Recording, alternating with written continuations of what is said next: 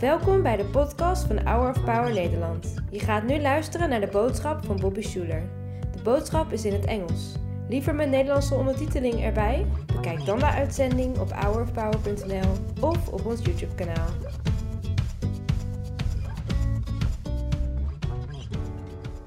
I am just so overjoyed to have Nona Jones in the house. It really is an honor.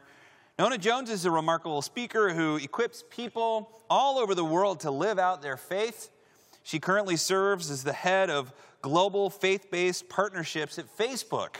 And she has become a- an expert at effectively utilizing technology in the church, speaking to congregations around the world on the subject. And if you really want to reach people through your church and you want to use entities like Facebook and the media, she is really someone you want to be listening to. We're so thrilled today that she's here to share the message.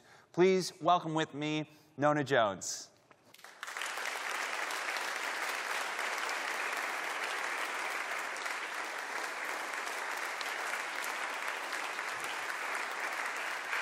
Oh, wow. Well, uh, good morning. My goodness, it's such a just a privilege and an honor and a blessing to be here with all of you this morning, wherever you may be. Um, even though I am here alone, I do have my family in my heart, so I wanted to take a minute to just introduce you to them. Uh, this is this is my crew. This is my squad. Uh, my husband and I have been married for 17 years. I got married one month out of college. People thought I was either crazy or pregnant, um, and I was neither. Uh, but uh, 17 years of marriage. My oldest son, Timothy, is standing next to me in this photo. My youngest son, Isaac, is standing next to my husband. My uh, Isaac is eight, Timothy is 11, and they both feel like they're my father. So they tell me what to do all the time. But, but this is my family, and I just love them, and I wanted you to get an opportunity to, to meet them before I jump into the word. So, um, anybody excited about the word? I'm always excited to hear what God has to say. And so I'm going to just jump right into this message. So, 1 Samuel chapter 13, beginning at verse 19, the Bible says that not a blacksmith could be found in the whole land of Israel because the Philistines had said, Otherwise, the Hebrews will make swords or spears. So, in other words, uh, the Philistines, uh, they handicapped Israel. They made sure they didn't have any blacksmiths because they didn't want them to make weapons. And so, all of Israel had to go down to the Philistines to essentially have their farming tools sharpened because they didn't have any weapons. So, on the day of the battle, there was a battle between Israel and the Philistines. On the day of the battle, not a soldier with Saul and Jonathan had a sword or a spear in his hand. Only Saul and his son Jonathan had them. Now, a detachment of Philistines had gone out to the pass at Michmash. Going into chapter 14, the Bible says in verse 1 One day, Jonathan, who was the son of Saul, said to his young armor bearer, Come, let's go over to the Philistine outpost on the other side. But he did not tell his father. Saul was staying on the outskirts of Gibeah under a pomegranate tree in Migron. With him were about 600 men. So, to set the stage, to give you an understanding of the scene, so Saul is maxing and relaxing. He's chilling under a pomegranate tree. It's shade, it's comfortable. He probably has uh, whatever the uh, Israel, Israelite version of uh, mojito would be. Uh, he's just sipping on it. He's cool. He's got 600 men with him. But when we skip down to verse 6, we see something interesting. Jonathan turns to his young armor bearer and he says, Hey, let's go over to the outpost of those uncircumcised men. Perhaps the Lord will act in our behalf. Notice this nothing can hinder the Lord from saving, whether by many or by few. The Word of God is so rich. There are so many layers to it. I love reading Scripture because no matter how often I read a passage of Scripture, every time I read it, it feels like there's another layer to it. And there are so many layers to this text, but I don't have time to get into all of them. So I'm going to just draw your attention to three insights, just three insights that I want you to grab hold to. The first is this. So the text tells us that on the day of this battle, on the day of the battle that uh, there were only about 600 soldiers with Saul. The reason why this matters is because if we go back to 1 Samuel uh, 13 and 5, we find out that the Philistines assembled to fight Israel with, I think it was 3,000 chariots, 6,000 charioteers, and soldiers as numerous as the sand on the seashore. All right? So the Philistines go to prepare to fight with thousands upon thousands of soldiers and weapons. Israel has 600 soldiers and no weapons. The second thing I need to draw your attention to is again, the reason why the Israelites didn't have weapons is because the Philistines handicapped them. The Philistines created the conditions where the Israelites didn't have weapons. But the third thing that I need to draw your attention to is this spoiler alert the Israelites were victorious anyway. In the absence of soldiers, in the absence of weapons, they were victorious anyway. And the Bible even tells us that after Jonathan attacked that outpost, that a panic struck the Philistines, the whole army, and they became so confused that they began to kill each other and retreat. Now, at this point, I need to give you a little bit of a caveat. See, I, I'm a Bible teacher, but I'm also a preacher, if you haven't figured that out yet. I get really excited about the Word of God. And so, as I dig into this text more, I might get so excited that I jump off this stage and take off running. And if I do that, you all need to follow me. This whole section here, you just have to get up and just run with me. All right? That's what, see, thumbs up. That's what I'm talking about. Thumbs up. I give you this caveat because this text it, it excites me so much because what it's telling us is that Jonathan had so much faith that in the absence of an army and in the absence of weapons, he still said, Nothing can hinder the Lord from saving, whether by many or by few. He advanced in the absence of the resources that it should take to be victorious. And because he was faithful to what God said, God proved himself to be powerful that day. What does this have to do with you? When I was praying about this message, the Lord told me to encourage you. I realize that we all look so good. Everyone looks so good. We've got, you know, our, our, our makeup on, we've got our suits, and we've got our nice shoes on, and we're smiling, and, and we all look so good. But what I've come to discover is that if I was able to sit down with every single one of you, I bet that you're fighting a private battle that we don't know anything about. And some of you in this room, some of you even watching online or uh, through the program, you, you're facing what feels like an insurmountable battle. You're facing what feels like an insurmountable adversary. But God sent me here today to encourage you to know this that even when the Philistines thought that they had created the conditions that would assure them of Israel's defeat, God was still victorious through them, which is why the subject I want to speak to you from today is simply this give them your weapons. Give them your weapons. Whoever it is and whatever it is that is coming against you that you feel like you cannot defeat, give them whatever weapons you have at your disposal because you are not fighting for victory, you are fighting from victory. It's already been assured. I need to give you a little bit of a window into my personal life so you understand that what I'm speaking about is not something that's abstract to me. This is something I've lived.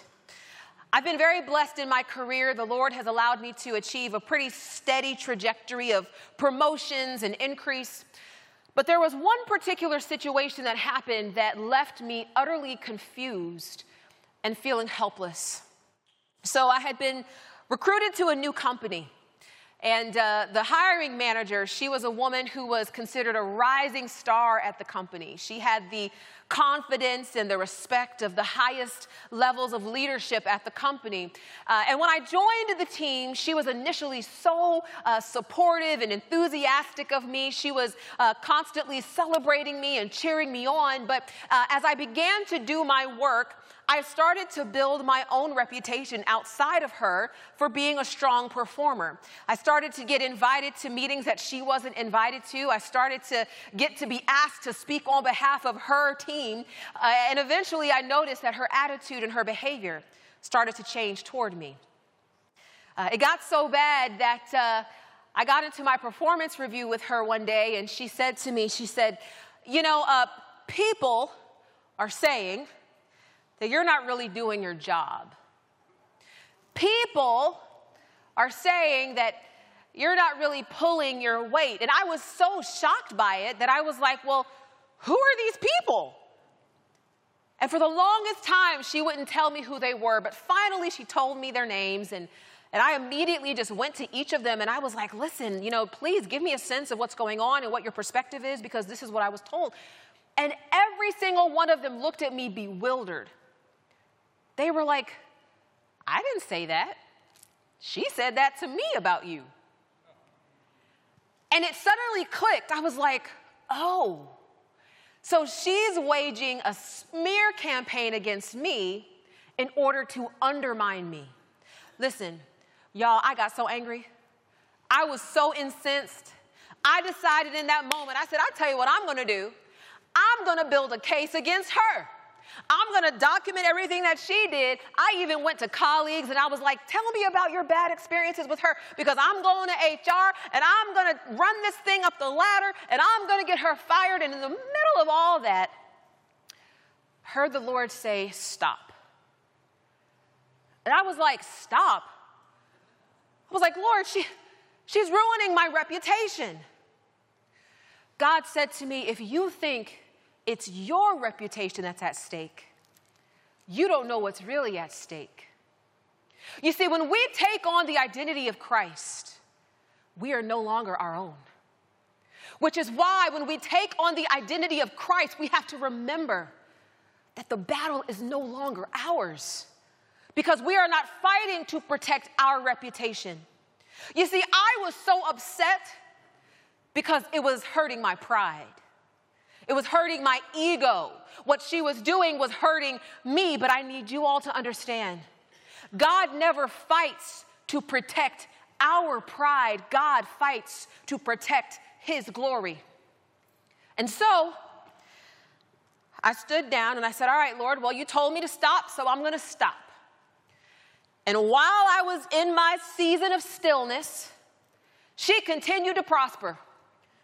I mean, she got more staff, she got more money. It seemed like the leaders were giving her more promotion and more elevation. She continued to increase while I continued to suffer until a few months later, she got removed from leading the team and she got demoted.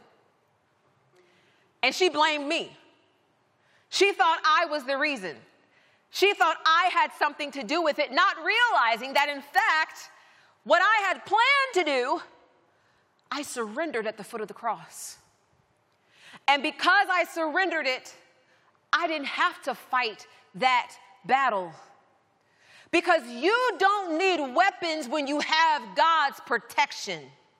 And that's what I came here to tell all of you today. A lot of us are fighting battles because we feel like all we have is all there is. All we have is the money in our bank account. And so if something come against the money in the bank account, then we have to fight against that. All we have is the job we have. And so if something comes against the job we have, we have to fight against that because that's all there is. We have to fight for the marriage because if our spouse walks in and gives us divorce papers, all we have is that thing. And so therefore we fight and we fight and we fight. And God is saying, Give them your weapons because I'm going before you. Which brings me to all of you. Everyone in this room, everyone watching, three thoughts that I want to leave you with. The first is this, my brothers and sisters, realize we must stop confusing our resource and our source because our resource and our source are not the same thing. Think about it this way if FedEx was to deliver a package to you, that driver is not the source of the package. They are the resource that the source used to get the package to you. Which is why, when the resource is taken from you, you don't have to fight. All you have to do is contact the source. You see, the resource is what the source uses to deliver the blessing. And to give you a concrete example, if you experience a layoff, you have to realize that that job was simply the resource, but it was not the source of your financial security. If your best friend betrays you, you may feel like, oh my gosh, you know, she, she represented uh, my, my safety, she represented my security, and now I don't have that anymore. She was simply a resource, but she was not the source.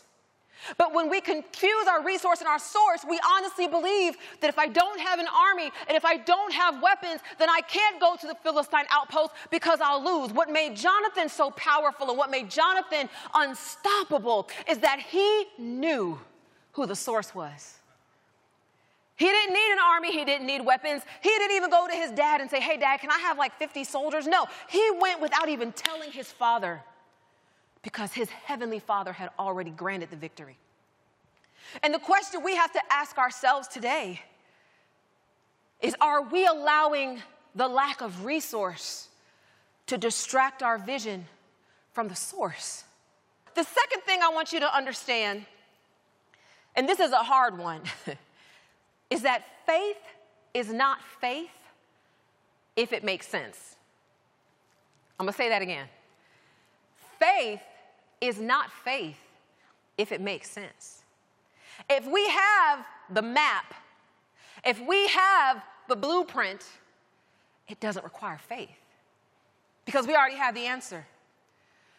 But God's kingdom operates on the currency of faith. When God told Noah to build the ark, he gave him the specifications. Like he told him the materials and he told him the measurements. But the thing that we often miss is the most profound thing. Noah didn't know what an ark was. God told him to build something that he had never seen. And all he did is he said, make it out of this type of wood and make it to this specification, and you're gonna make an ark. And to make matters even worse, God told Noah to build a watercraft on dry land. That is what faith is. Faith says, you know what? I see that the Philistines have so many soldiers that you can't even see the ground because they're so vast. I see that the Philistines have 6,000 chariots and they have more swords and spears and weapons than we could imagine. I see all of that. But God said to advance. And so I'm going to trust God because nothing can hinder the Lord from saving, whether by many or by few. That takes faith. But this also leads me to my last point. This is also another tough one. Because I said earlier, I said, God does not fight to protect our pride, He fights to protect His glory. But the thing we have to know is that God's glory requires our weakness. Ooh, that's hard. That's hard. Because many of us, we only want to do the things that we're assured of. We only want to do the things that we have expertise in. We only want to do the things that we're confident in. And God always calls us to situations and opportunities that cause us to doubt ourselves. Do you know why? Because it's when we doubt ourselves that we operate in faith. God's glory requires our weakness. And so when Jonathan charged into that Philistine outpost, what makes this story so powerful to me is that he knew he was weak, which is why he said, Nothing can hinder the Lord from saving. Do you know what would have happened if Jonathan and Saul would have run into that outpost with thousands of soldiers and weapons and chariots? When that battle was won, they would have said, Good job, us. But they couldn't say that because they were outnumbered and they were outgunned. Or to put it in their vernacular, outsworded and outspeared. There was nothing that they could do, nothing. They had to place their faith in God. I love in 2 Corinthians chapter 12, the Apostle Paul is talking to the church at Corinth. And he's telling them, he's saying, you know, there's, there's this battle that I've been having, this thorn in the flesh that I've been battling for so many years. And I went to the Lord and I said, Lord, please deliver me from this. Please take this from me. But God's response was this God said, My grace is sufficient for you, for my power is made perfect in weakness. Other translations say, My strength is made perfect in weakness. There are some of you in here today looking at me who probably say, I could never stand on a platform and, and, and teach the Word of God. I could never do that. And God is saying, That's exactly what I'm calling you to do. And you know how I know it's you? Because the moment I said it, about 10 people looked away. they were like, mm But God gets glory when we are at our weakest. Because that's when we have to place our full faith, our full hope, and our full trust in what He has said. You cannot give God glory for what you've done in your own power. We give God glory for what He accomplishes in His own power. And let me tell you how this story ends. 1 Samuel chapter 14, verse 22. I told you that there was a panic that struck the Philistine outpost and the rest of the army. They saw what was happening. They saw this battle that was going forth and they got so scared. And so they just began to kill each other and they started to retreat. And the Bible tells us in verse 22 that when all the men of Israel who had hidden themselves in the hill country of Ephraim heard that the Philistines were fleeing, they too followed hard after them in battle, the Bible says, so the Lord saved Israel that day. God's glory requires our weakness. And I came here to encourage you because we all look so good, like everything's just great in our lives. But then we leave the building and we get in our cars, and some of us are driving home through blurred vision from tears. Some of us are getting home and we're checking voicemails that are filled with people yelling and screaming at us. Some of us are going on to jobs where, where we feel like we just can't get ahead and we're frustrated and we're overwhelmed and we're trying to fight back, but it feels like a losing battle. And God is saying to you today, give them your weapons. I got you. You don't have to go back and forth and try to fight and try to straighten things out. Give them your weapons because I, I got you. God doesn't need our weapons, He only needs our faith. He only needs our faith. He needs our belief and action. He needs our surrender. The question, though, is are we willing to exercise faith? Are we willing to follow after what Jonathan said and truly believe that whether we have all resources or no resources, the source is still going to protect us. Do we really believe? Because if we believe that, we are unstoppable. Do you know what Satan hates more than anything? Is a person who has faith in God. Because he can come at you, he can attack you through your family, through your friends, even through your spouse, through your job, through all types of situations, but you will not give up on God. And so the question that I want to leave you with is simply this what weapons are you fighting with that you need to surrender at the foot of the cross so that God's power can work through your vulnerability?